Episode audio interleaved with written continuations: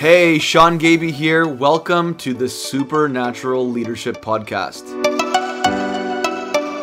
Hey everyone, Sean Gaby here with the Supernatural Leadership Podcast, talking about the difference between principle led leadership and presence led leadership.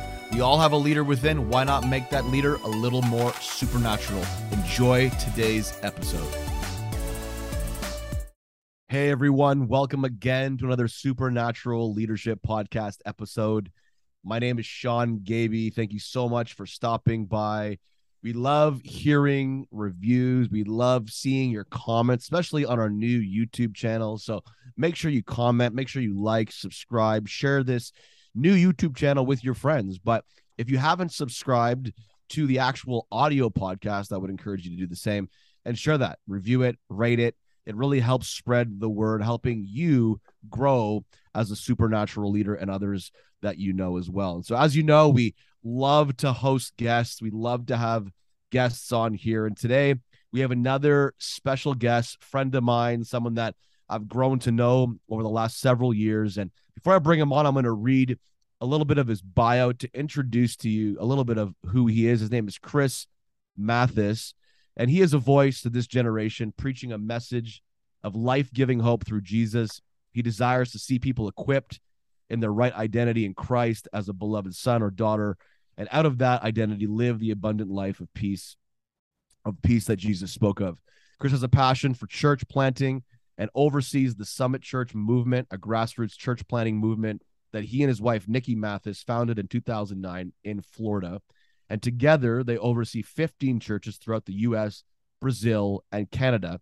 And they lead the Summit Church here in our nation's our, our nation, Canada, in Edmonton, the great city of Edmonton in Alberta, with two new with new location two locations, sorry, planted in 2016. So, Chris, I want to welcome you to the Supernatural Leadership Podcast. How you doing?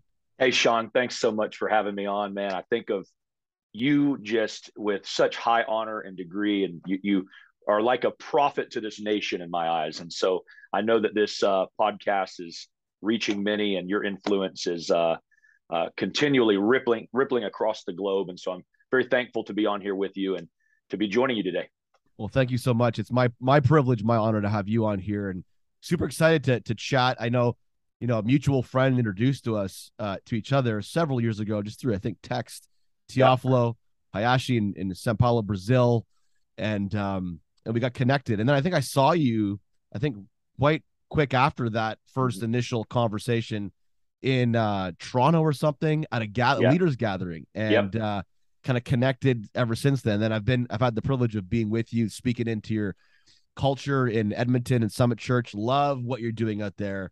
Super powerful. I have to say, yeah. like, if you're listening and you're in Canada, uh, uh, they have one of the most amazing churches and movements and worship ministries in our nation. It is wow. Uh, they, they are absolutely incredible. One of my favorite places to to travel now. I just love being Thank with them. You. It feels like an extension of family, to be honest with you. I feel like yeah. it's like tribal, you know. It's like you know yeah. when you're with people that are like of your tribe, it's just like it just feels easy. It feels at yeah. home. You feel you feel you. And I, I just love what God is doing through you guys and how you guys have fostered. I mean, and you're an American. So you came in as an American, you married a Canadian, came in as an American and you know what? You fit, man. Like you belong here. I know you're American. You also belong in the US, but you. you. belong here. And we love yeah. having you in Canada. And so I have to say this though, and this wasn't in your bio, and I want to ask you why it wasn't in your bio. Chris Mathis is like a real deal, like man's man, like spiritual Tim Allen, hunter, real deal. I mean, the guy has like the man cave of all garages. Uh, like if uh, you've ever seen a man cave, well, put that man cave on on on steroids, put it in a garage, and that's Chris Mathis's garage. It is off the charts. Why isn't that on your bio? That's like it's a huge part of who you are. you know, uh, I I I don't I forget maybe how big of a deal people get impressed over it. To me, it's just like the way I was raised. It's you just throw deer heads on walls, and you know, it's just a part of my decoration. And so I forget that to the average person, it's not normal. so yeah, to me, it's, it's just another room in my house. It's honestly, you have like the the coolest garage I think I've ever seen. Thank you, thank you. How many how many deer in your lifetime have you killed? I couldn't count. I couldn't tell you. I've lost count. Now, how many? I could tell you how many mounts that I have. How many mounts? Um, uh, somewhere around twenty-five or thirty. Wow. So yeah. You, thir- you have like thirty mounts now. What's the what was your favorite kill of all of your hunting years? They're all so special, Sean. I I I don't think I it's fair to describe my favorite I will tell you my favorite experience that I've had recently is watching my wife kill her first bear. Uh, that was this last spring, and we did a full life size mount on it. It sits out here in what is uh, becoming Nikki's trophy room here at the office, and um, and so watching her do that was a big joy uh, to my heart. You know, so yeah. And then, any, of course, any any deer that my my children kill now, that's the ones I'm like, come on, those are my favorite. Now, how many have they killed? Because you have young kids. Oh yeah, right? they've all they've all killed. They've all killed everyone but my youngest. She's not really into the hunting thing, and so that's okay. I still take her from time to time, but she's she's she is a worship leader, singer, dancer, flagger. Like she she doesn't really care to see blood and guts and shoot an animal, and that's okay. We'll Man. still keep her. so you must have like like your fridge is stocked with yeah, stay stocked. We don't ever meat. like you, you, don't go to the grocery store. Like you just you just we, kill, you eat. We go to the grocery store for for things, obviously, but uh, we don't buy. We we very rarely will buy meat unless we just decide to want to have beef, which is rare. We elk, moose, deer, uh, bison stays in my in my uh, freezer from stuff okay, that we so we harvest. Let me ask you a question then. What's your yeah. favorite kill to eat? Like, what's your favorite? Uh, of all the things say, you hunt. Yeah, probably elk. Yep elk. Yep. Now, now, how? Did, when did you first start this hunting journey? Oh, first time I went hunting was with my dad and grandfather when I was like four. Man. So, um, yeah, that's always been ingrained in me. Uh, I didn't hunt for many years though. Um, obviously, just life and as a young man, it's it can be expensive, you know, when you're um, taking trips and traveling and buying all the gear. And so, in my in my twenties, I kind of got out of it you know, it was I'd say late twenties, early thirties. Um, it really started to resurrect in me again, and um, the passion really intensified. I'd say probably around twenty nine. Uh, just it just started to soar again, and so yeah. Man, that's awesome. I, you know, I I just did one of my exams for my non-restricted gun license here in Canada, and yeah. uh, one of the questions they said not to ask people is how many guns you have. Yeah. I'm not, I'm not going to ask you how many guns you have, but I'm going to say I'm an, probably an a gun collector. I'm an American. And so okay. we, we don't really care about that question in the States. Um, maybe in Canada, they tell you that maybe for purposes, they don't want anybody trying to steal one. I don't know, but I put it this way. Um, I have a lot of guns, several yeah, different safes. I've seen some of them too. Yeah. I've seen yeah. some of them.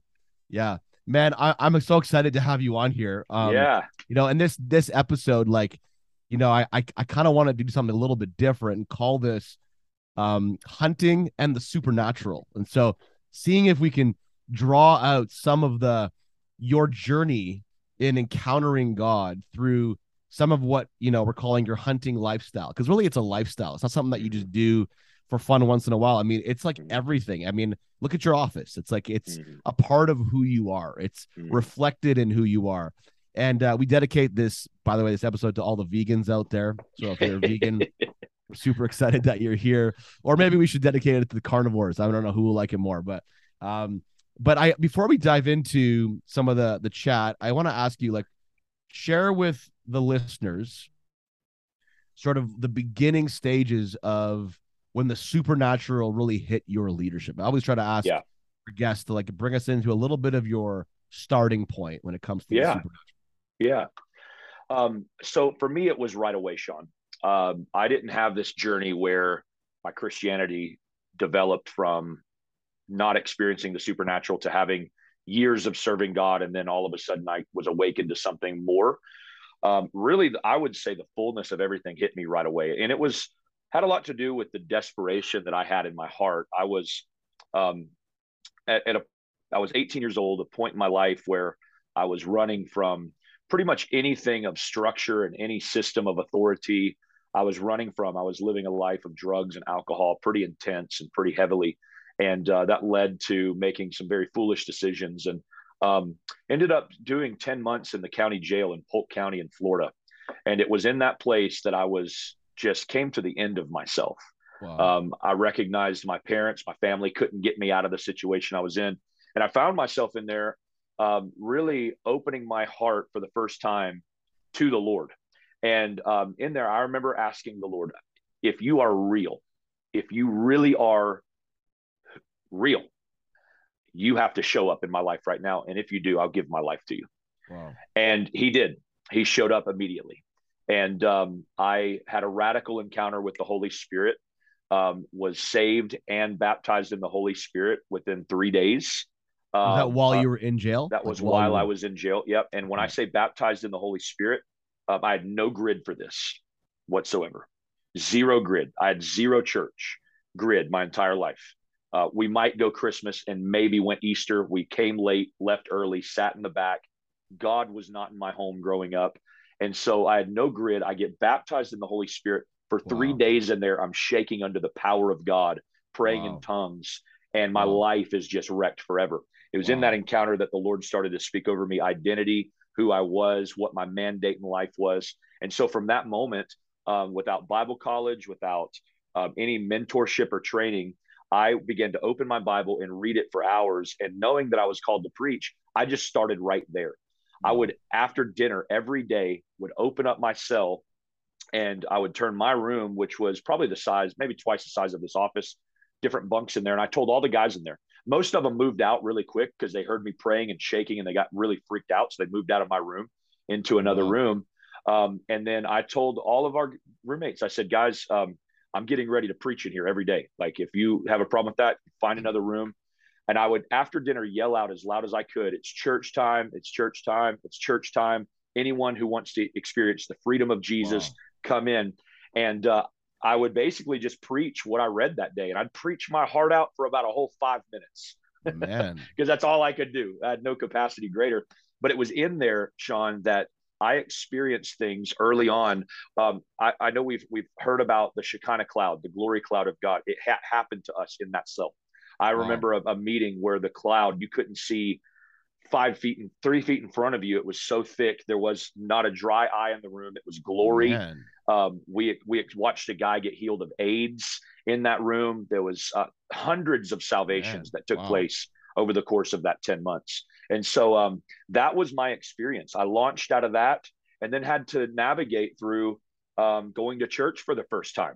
Um, you know, in a in a outside of a jail and where everybody's polished and they're pretty and they Man. don't always want the radical shouting and praise and worship. And uh, um, so I had to navigate a lot of that after. But yeah, I mean, I was I was rocked by the Lord early, and uh, the supernatural has just always been a part of my life since.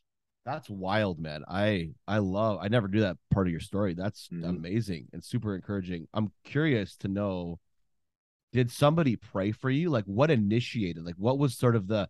You're just in your jail cell one day. Did you did you come to the end of yourself? Like a lot of us do. Say, "Okay, God, if you're real, show." Like, what was sort of like your entry? Yeah. Was it a prayer? Did somebody pray for you? you heard somebody preach the gospel? Like, what sort of the, was the tipping point for you? Yeah, no, I, I, I remember walking as I it was my first day there, and I, as I got off the transport van to walk down the hallway to go spend the next ten months in this random, you know, dormitory dormitory. Um, you know, at, at 18 years old, you know that's a scary thing. You're in there with murderers. You're in there with people that have committed some real crimes. That, um, and so at 18, I'm realizing, man, I I need help, and this is scary. And so I remember walking down the hall praying, God, if you are real you I'll give my life to you. I walk in the dorm and uh, it was about nine in the morning. You know, they hand you your mat and your blankets and your pillow, and you got to basically just you're thrown in this dorm. You got to go find a bed. You know, there's three, four hundred people in this dorm, and and uh, you're basically got to walk room to room and hope there's a bed open Man. and contend with people not wanting you in there, and then you got to fight or do something crazy. But I walked in, and it was about nine in the morning, and on the tables out in the big dormitory, there was a couple guys sitting there, and they had their Bibles open and I remember just watching these guys read their Bibles. I walked up the stairs, found my room, and I stood on the top balcony just looking down, reading the Bible. And uh, I just began to make friends with them. And those guys in there uh, kind of helped me in the initial process, prayed wow. with me, and said, You need to get in the book of John and in the book of Acts. John and Acts, John and Acts. And so I did that. Yeah. I love that, man. I love those those types of origin stories, those beginnings, because they're really foundational. Yeah. Like, yeah, they're really foundational to everything that you're living today. Mm-hmm. And uh, you know, I I I see like even in your your life and watching sort of what you're a part of and your ministry, like the emphasis that you guys put on the power of God. And yes, you know, a lot of people would say that they believe in the power of God, but it's a whole other thing to live it, experience it, yeah. um, be a part of facilitating and making room for God's power. I mean, Paul said it like this you know, I come to you not with wise and persuasive words, but with a demonstration of the power and that's in what you do. And yeah. and i and i i see like in every area of our life like god's power wants to permeate. God's power wants to touch down. God's power wants to move in. And i want to ask you this maybe weird question but where in this journey would you say that you know you could marry your experience with hunting to experience experiencing god's power? Do they go together yeah. in your world? Do you see God's power moving in that space that some people would say, oh, yeah. it's just a hobby, just a desire, a hobby? Like, do you see God's power in that space? I see God's power in every space in every area of my life. Um, I don't categorize any of it. There's no separation or categorizing my walk with the Holy Spirit. It's involved in everything I, he's involved in everything I do. One of the scriptures that comes to mind that I can really reference what this looks like on a practical level is John 1 4 it says, In him was life, and life was the light of men. Life is light. Jesus lived life, and his life was light. It wasn't that he was the light when he was in the temple or, you know, out on the marketplace healing the sick only. It was literally his everyday life. It was when he was yeah. sitting down at a dinner table. It was when he was having fun with his disciples. It was when he was fishing, taking a nap it was all holy it was all yeah. unto the lord and so um, so how it's translated in the hunting where it's not just a hobby is um, i kind of view the times that i sit in the tree stand it's not all killing and it's not all man dragging deer out of the woods every time those are the few small success moments over hundreds of hours that are spent in solitude in silence walking through the woods before the sun comes up Man. walking out of the woods when the sun is down quietly, you know, and sometimes having to hike long distances. Um, and in those solitude moments, I like to relate them to when Jesus would often get away and pray on the mountain. And, yeah. and that's kind of my getaway and be with the Father because the majority of the time, 95% of the time, you're not killing, you're sitting, you're yeah. in silence and several hours uh, at a time. And so, yeah, that's the Holy Spirit. I want him right there with me. I'm talking to Jesus. I'm I'm meditating on the word and you're and you're i mean you're producing the fruit of patience. Patience is a huge one. Yeah. and perseverance. perseverance. you're persevering cold yes. wet. Yes. i mean like like i'm excited yes. to i'm excited to go hunting. Like i'm not a hunter yet. I, i'm excited to go hunting. Yeah. But i'm like i'm not at the space where i'm like i'm committing to go when it's like freezing cold in oh, the oh, yeah. rain sitting oh, yeah. in a tree stand for like 20 hours. Like oh, i'm not there yet. Maybe i'll be there one day but uh, i'm like you know take me when it's like warm yeah take me yep. take me during the day you oh, know yeah. um because even i mean even fishing i mean fishing is kind of i don't know if you'd call it a form of hunting i mean you're hunting for fish in a sense but sure fishing i mean teaches you patience but but it's it's different i mean hey everyone before we continue on i have some exciting news to share with you the Supernatural Leadership School is now live. The platform has been launched with our very first e course called the Voice of God module. I would encourage you head over to supernaturalleadership.com and sign up today and begin a brand new supernatural leadership journey. It's a totally different experience than hunting. Hunting is seems to be way more of a process than than and that's kind of like what our spiritual like our spiritual life and reaching our destination in life, reaching fulfilling our purpose, finding hitting our goals like we have to go through these processes that we mm-hmm. don't want to go through mm-hmm. to get the to get the kill, to get the win, to get the thing that we're trying to to hit in life. And it can be very discouraging. And so when you're hunting, man, you're you're growing in all these these areas, it, right? It's I mean, it's even more difficult when you hunt the way I do. I, I primarily hunt with a bow. Um, I do rifle oh, hunts, really? Eh? but most of my hunting Man. these days are with a bow and arrow. And so, um, Why? So know, why I'm- is that? Why is that? Um, you know, I think the ch- the challenge number one, it's more primitive. It's more um, you feel more of a connection with what you're taking. You know, it's one thing to sit 300 yards and you have a, you know, a deer that can't see you. You're completely, you know, undetected sense, smell. You know, and you're 300 yards away, and that bullet is flying 2,500 feet per second. Like, there comes a point where when you do that so much, it's like, you know what? Like I cheating? really is that want- like it's like cheating? Is that what you call don't, it? I don't call it cheating. I would never call it cheating because I still do it. And I know a lot of respectable hunters in the hunting world do it. There's just still something about having to get within 20 yards of a deer and you're climbing in a tree and you're sitting in complete silence. Your scent has to be covered. And when you harvest an animal like that, it's like, man, I earned this. I, I like that one right there, bow. And I earned that. Man. And, and and like have you ever thought about like going even more ancestral, like David and his sling? Um, I think there are parameters and rules in the hunting world. I know spears are pretty much banned, and I'm sure a sling would be too. Yeah, Really, eh? Really? Yeah. eh? Yeah, yeah. What, what about a slingshot? I mean, you could. I mean, I'm sure that's still a thing. No, that's not a thing. I I don't think a slingshot would de- technically kill a deer. He'd probably, Probably just really wound How about a partridge? How about a partridge? Maybe a, maybe a partridge. Yeah, a Yeah, yeah, squirrel. That's awesome. So like, and I know that you're also, you know, not only are you very influential in the marketplace or in the sorry the church domain, but you're also very involved in the marketplace. I know you even had like you you bought a like a, a hunting farm at one point, and Yeah. like I, I see like your your desire to like reach out into the marketplace and use hunting as a platform because I mean every sphere of influence needs God. Yes. So it doesn't matter where you are. And like talk about a little bit about that part of your journey as well.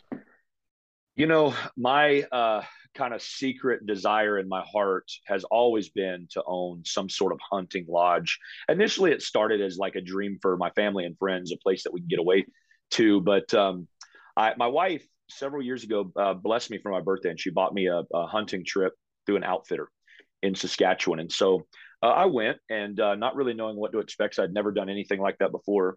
Um, had a great time. Loved the property. It was like beautiful cabin. Um, the owner was amazing, and uh, I found myself the second night there. But by the Um, way, just explain what an outfitter is. Just explain. Yeah, so it's basically a, a, a hunting guide, someone, a place that you go that you pay for the experience of a guided hunt um, to to uh, be able to harvest a mature whitetail or elk or moose, and uh, they can be fairly expensive. Um, this one was kind of more on the lower end, and so um, which was still expensive.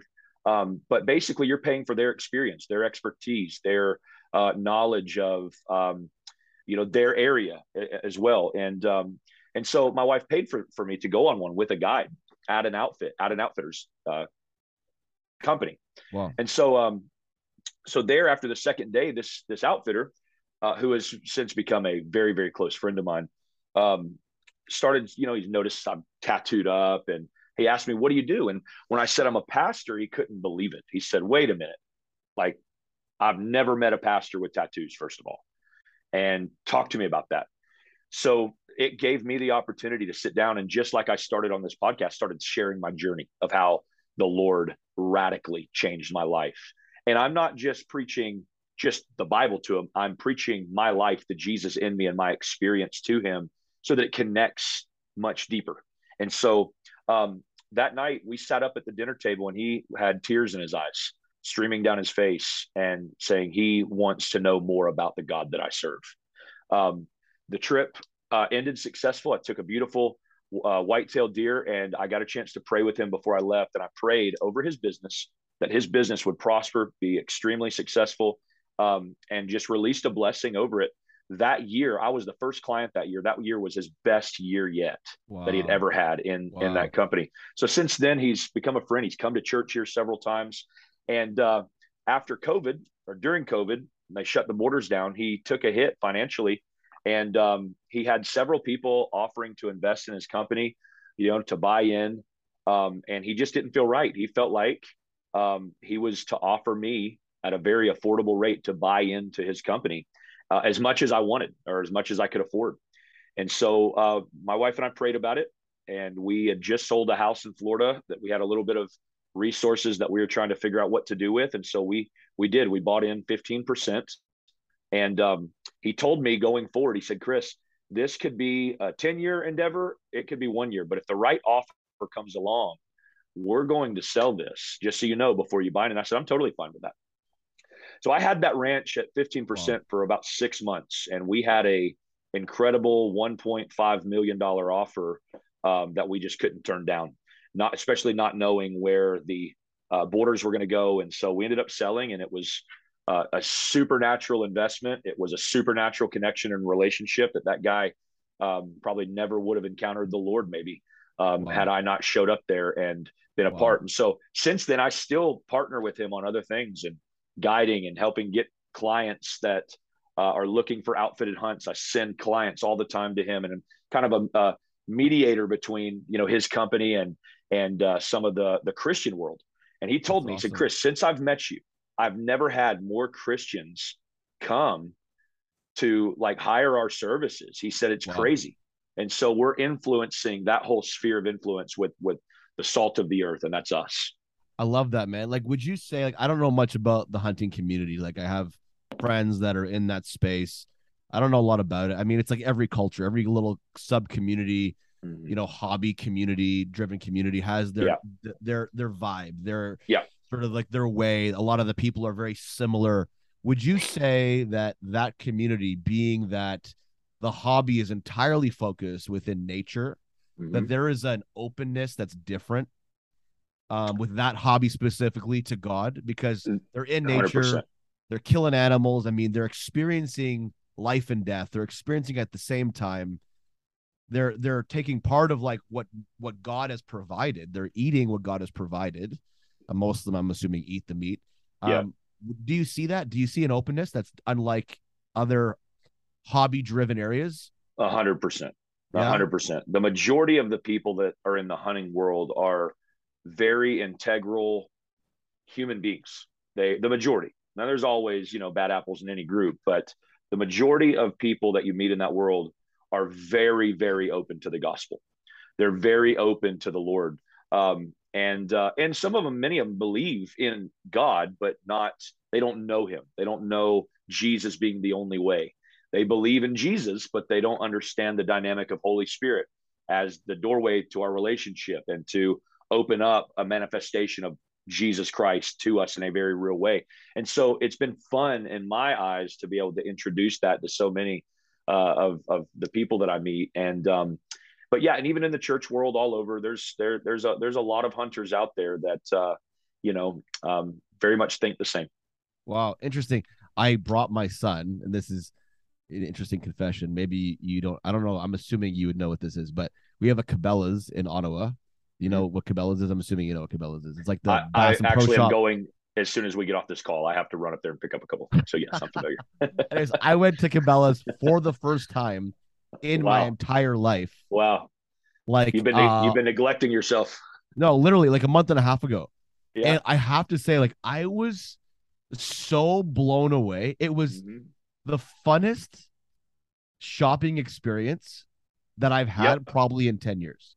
It was like oh, another oh, yeah. world. I believe it. And, and the oh, thing, yeah. but the thing that stood out to me though, and this is like really strange because I walk into this Cabela's, like I mean the the building of itself like spoke. I mean, it looks totally different than any other building in the area. Like oh, this yeah. massive like lodge. Looks. I feel like I'm in America. I feel like I was in America. I feel like I was in a different uh-huh. country. I walk yeah. in. I walk in. The vibe is different, and the people like every. I've never had so many strangers offer their help and guidance. I was trying to find yeah. like good fishing lures for my son. Yeah. I've never had so many helpful people, random strangers, like in the in this in the span of like 20 to 30 minutes, talk to me, help me more than the staff. Like the staff wasn't really that helpful. I mean, I wasn't really asking the staff a lot of questions, but all these people. And I left feeling like, man, I felt like I was in like another world. These mm-hmm. people were so nice. And I just I don't know, yeah. for me, it just spoke volumes to me. Like this is a cool community. Like I'm not in that community yet. I, am super yeah. intrigued by it. I want to get into it. I want to journey into that. But I was just super encouraged. Like if this is the type of people that are in that space, man, like I want in. And like, it is, it is, and, and that's with any outdoor activity. Uh, you know, you find boaters that go to Cabela's, fishermen, you know, hunters, gun collectors, um, shooting experts, uh, people that just love camping. You know, in any any outdoor uh, facet that you you the people are all like that that you meet. The majority of the people just jam up good people, and uh, yeah, I think it's something about connecting with the outdoors, something about that wild nature that is deep down in all of us that we're craving, and uh, yeah, and you just find great people in that world. So, so what do you feel? Let's let's circle back to this idea of connecting the supernatural and the hunting world.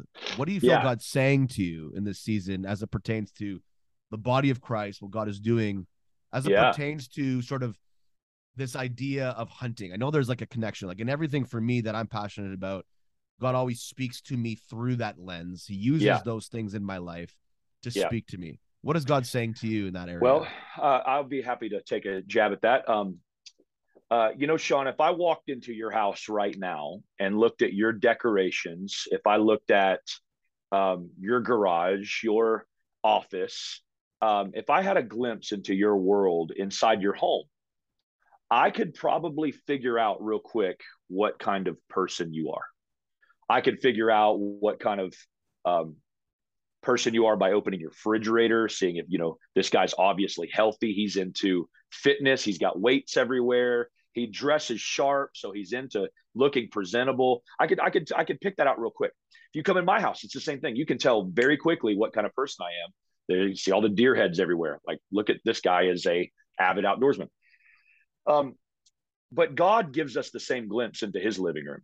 Wow, love that. You look at Revelation chapter four when John was taken up, and you get a glimpse into the living room of God. There's 24 elders there are lightnings and thunder crashing around the throne of God. There are six winged creatures, beasts flying around the throne of God. Could you imagine the roar of holy worship in God's living room? And he gives us a glimpse of that through John being caught up.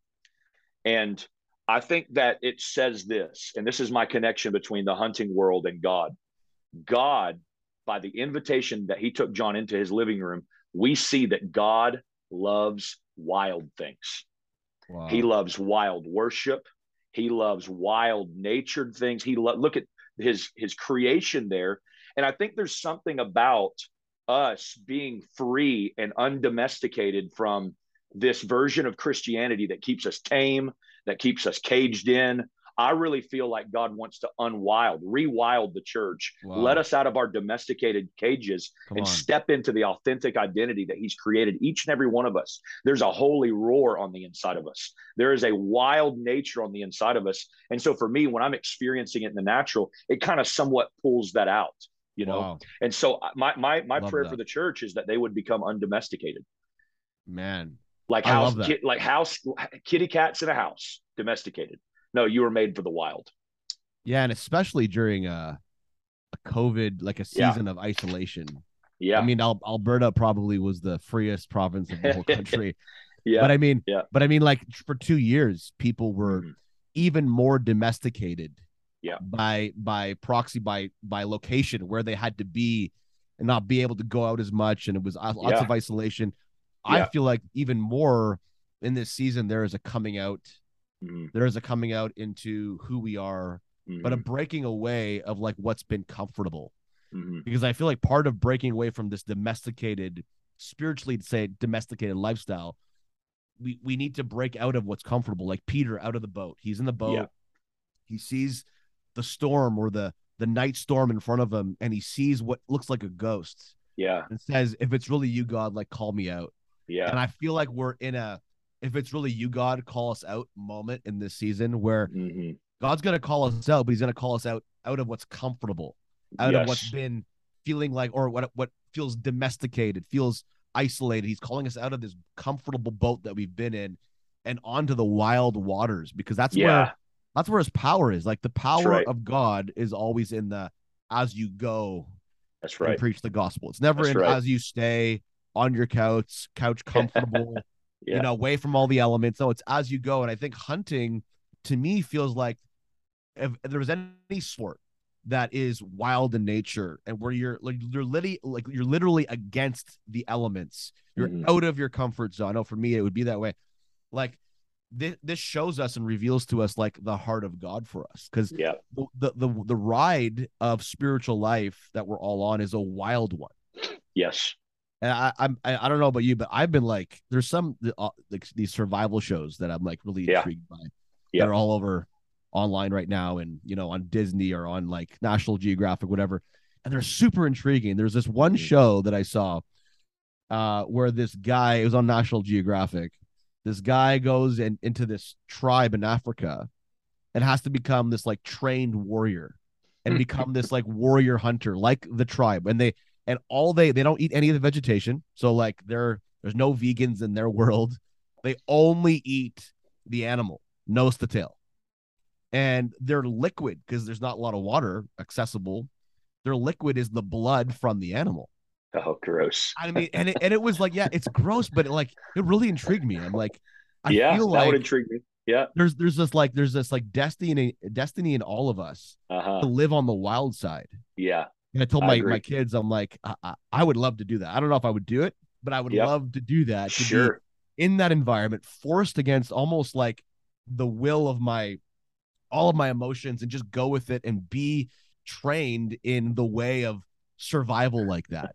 and uh, like, I don't know, I, I don't know if that resonates with you, but I think that Oh, this yeah. is kind of what we're I talking probably about. wouldn't be. I probably wouldn't be on board with drinking blood and replacement Yeah. of water. But I, I do love the shows where they drop them off in the middle of nowhere and they've got to see how long they can last with a few items. And these guys that'll last sometimes, you know, 70, 80 days, you know, out there in the elements, having to find their own food, find their own source of water, you know, build their own shelter. You know, that's that's that's amazing. I love that kind of stuff. It's kind of like what Elijah did, man. He was like fed by the rain. It is. That's right, man. That's During right. a famine, you know. That's right. And uh, would, would you ever be uh like a carnivore? Are you like a, are you into that? Are you would would you ever do that? The carnivore lifestyle, The carnivore lifestyle, and that is just meat only. meat only. You're eating like nose to tail. That's all you eat every day. Surviving on. Uh, I don't think I could do it just could only. do it, I could do it for a time, but um, I'm just also aware of all the other vitamins and nutrients that I do get from plant-based foods that uh, are just such an essential part of my diet. Um, and so, yeah, and even like how much of a meat eater I am, we only probably eat it three times a week, red meat. Um, we Oh, used to do it a lot. We used to do it a lot more. Um, but You're uh, almost three, vegan. You're almost vegan. You're almost like Three- a vegan hunter then. three, three, maybe four times a week. We, yeah, I wouldn't say I'm almost vegan. I could never be vegan. Um, but just for for health benefits, you know, it's it's Right. uh, I've, all the studies we've read said eating it every day is just not the best for your for your body. We had Well, chicken in there. Chicken in there. Yes, chicken is a Yeah. must. I eat chicken Yeah. like twice a day, so Yeah, probably too much chicken. yeah. But um, give us give us some give us something practical. Okay. So like you know we're we're we're talking about the supernatural, talking about hunting. We kind of shared a little bit of your journey. Give us something practical for the listeners to take home in this season where God is wanting to undomesticate them. What can they Yeah. do? Tap into this Yeah. wild side of what God is saying. Yeah. Yeah, you know, and I know the hunting thing is probably it's not going to be for everybody. I I fully understand that, but there's still something that I believe people can grab a hold of. Um, you know, silence and solitude. Love that. uh, and it, put putting that as a healthy discipline in your weekly walk with the Lord. Um, it was something we see in Jesus's life. He would get alone with the Father and he would pray. Um, you know, I, I believe a lot of that was contemplative prayer. It was meditation. It was reflecting on the goodness of God, reflecting on the Scripture. Um, and uh, there's something about w- with what I do hunting. I get rejuvenated. I get revived when I'm out there in solitude and silence. And so you don't have to be a hunter to experience that.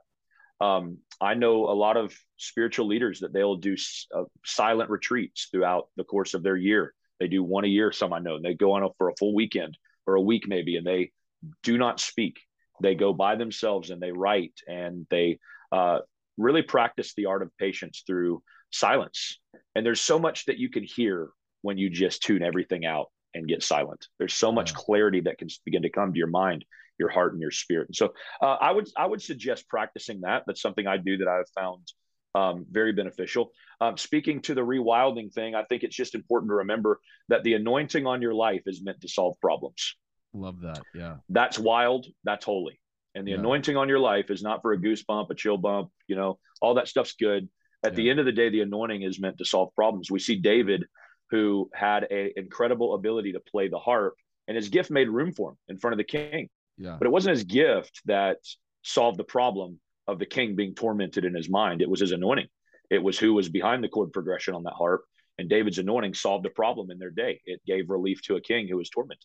So your anointing is meant to solve problems. Finding that out and sticking in your lane uh, in that is going to be tremendous and will benefit you, and it will be the most maximum impact uh, in in your life. I love that. I love that. So we're encouraging every listener out there take take the next seven days and make it a practice to find some solitude. Could be ten minutes a day, yeah, five minutes a day, twenty minutes a day, and just practice being in silence and just I mean, you can pretend like you're in the tree stand waiting for the deer to come, but in this sense, you're waiting for God to speak. You're you're posturing your heart. You're being still, Psalms 46:10, to know that He really is God, to know Him in a deeper way. You, you when you mentioned that, Chris, I I immediately thought I have a friend. You probably would know him. I won't mention his name. Um, who did a fast. Um, but unlike anything I've ever heard of, he did a blind fast where he mm. blindfolded himself I think it was for like five days. Wow. It was a minimum of three. I don't remember if it was three or five, but it was between three and five days.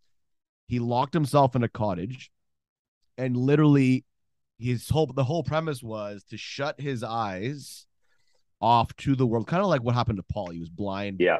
Yeah. And like the inside eyes begin to turn on. yeah. Know? And, and yeah. it was to re-energize his faith. Yeah. And I thought that was a cra- it was cra- I don't I don't know if I could do that. I mean, it'd have to be God led, the grace would have to come on me to do that. Yeah. That's a challenging fast. But that I think that the, the the point is is like anything to get you to a place of solitude. Yeah. To practice solitude, I think is so important in this season when the noise around us is so loud, the narratives around us are so loud, trying to fiddle and play with our belief systems and throw out our belief systems, come against our belief systems. And I think Solitude is one of the greatest things that we can do with the Lord, being still and know that He is God. Chris, this has been an awesome conversation. Is there anything that we can promote? I know you do hunting trips. You have an amazing hunting YouTube channel that I want to encourage people to check out. Share with us a little bit about how people can get in touch with what you're doing and if there's anything you want to really promote and just talk yeah. about as we close. Yeah, you can always uh, follow what we're doing on Instagram or Facebook, any social media platform we're on, our church, the Summit Edmonton, and also mine personally. Um, yeah, so our church, I've loved to always talk about what God's doing here. We've been in a sustained move of God um, for quite some time. We call these meetings that we sustain this in the True North Revival gatherings. You've been out to speak um, in those, uh, Sean, and um, we do those on the first weekend of every month. We have people literally that fly in from all over uh, Western Canada, all over Canada, really. We've we've had people flying from the east, um, and it, they're just been really impactful. Um, we do a school here. Worship is a huge part of our culture.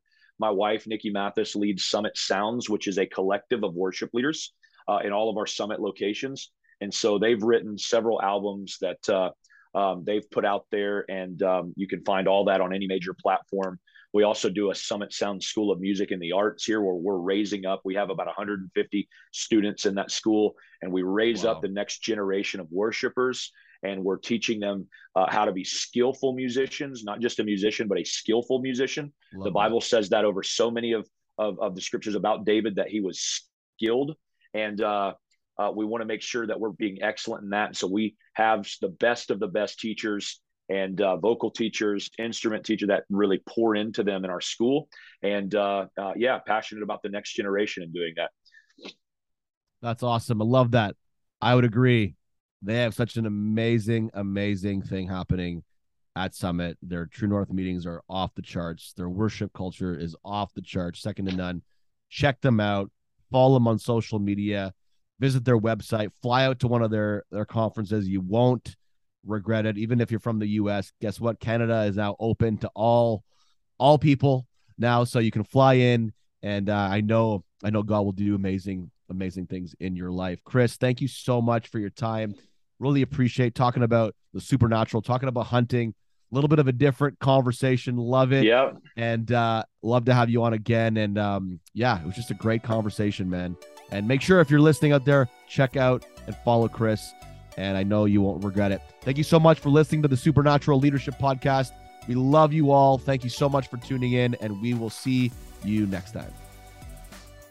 If this podcast has been an investment into your life and or impacted you in any way, we are incredibly thankful. We would love for you to join us in being able to continue bringing leadership content like this every month.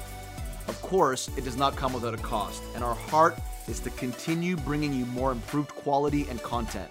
If you would like to partner with us with a one time financial gift or to sign up as a monthly partner, you can do so at kingdomculture.ca. Thank you for listening to the Supernatural Leadership Podcast.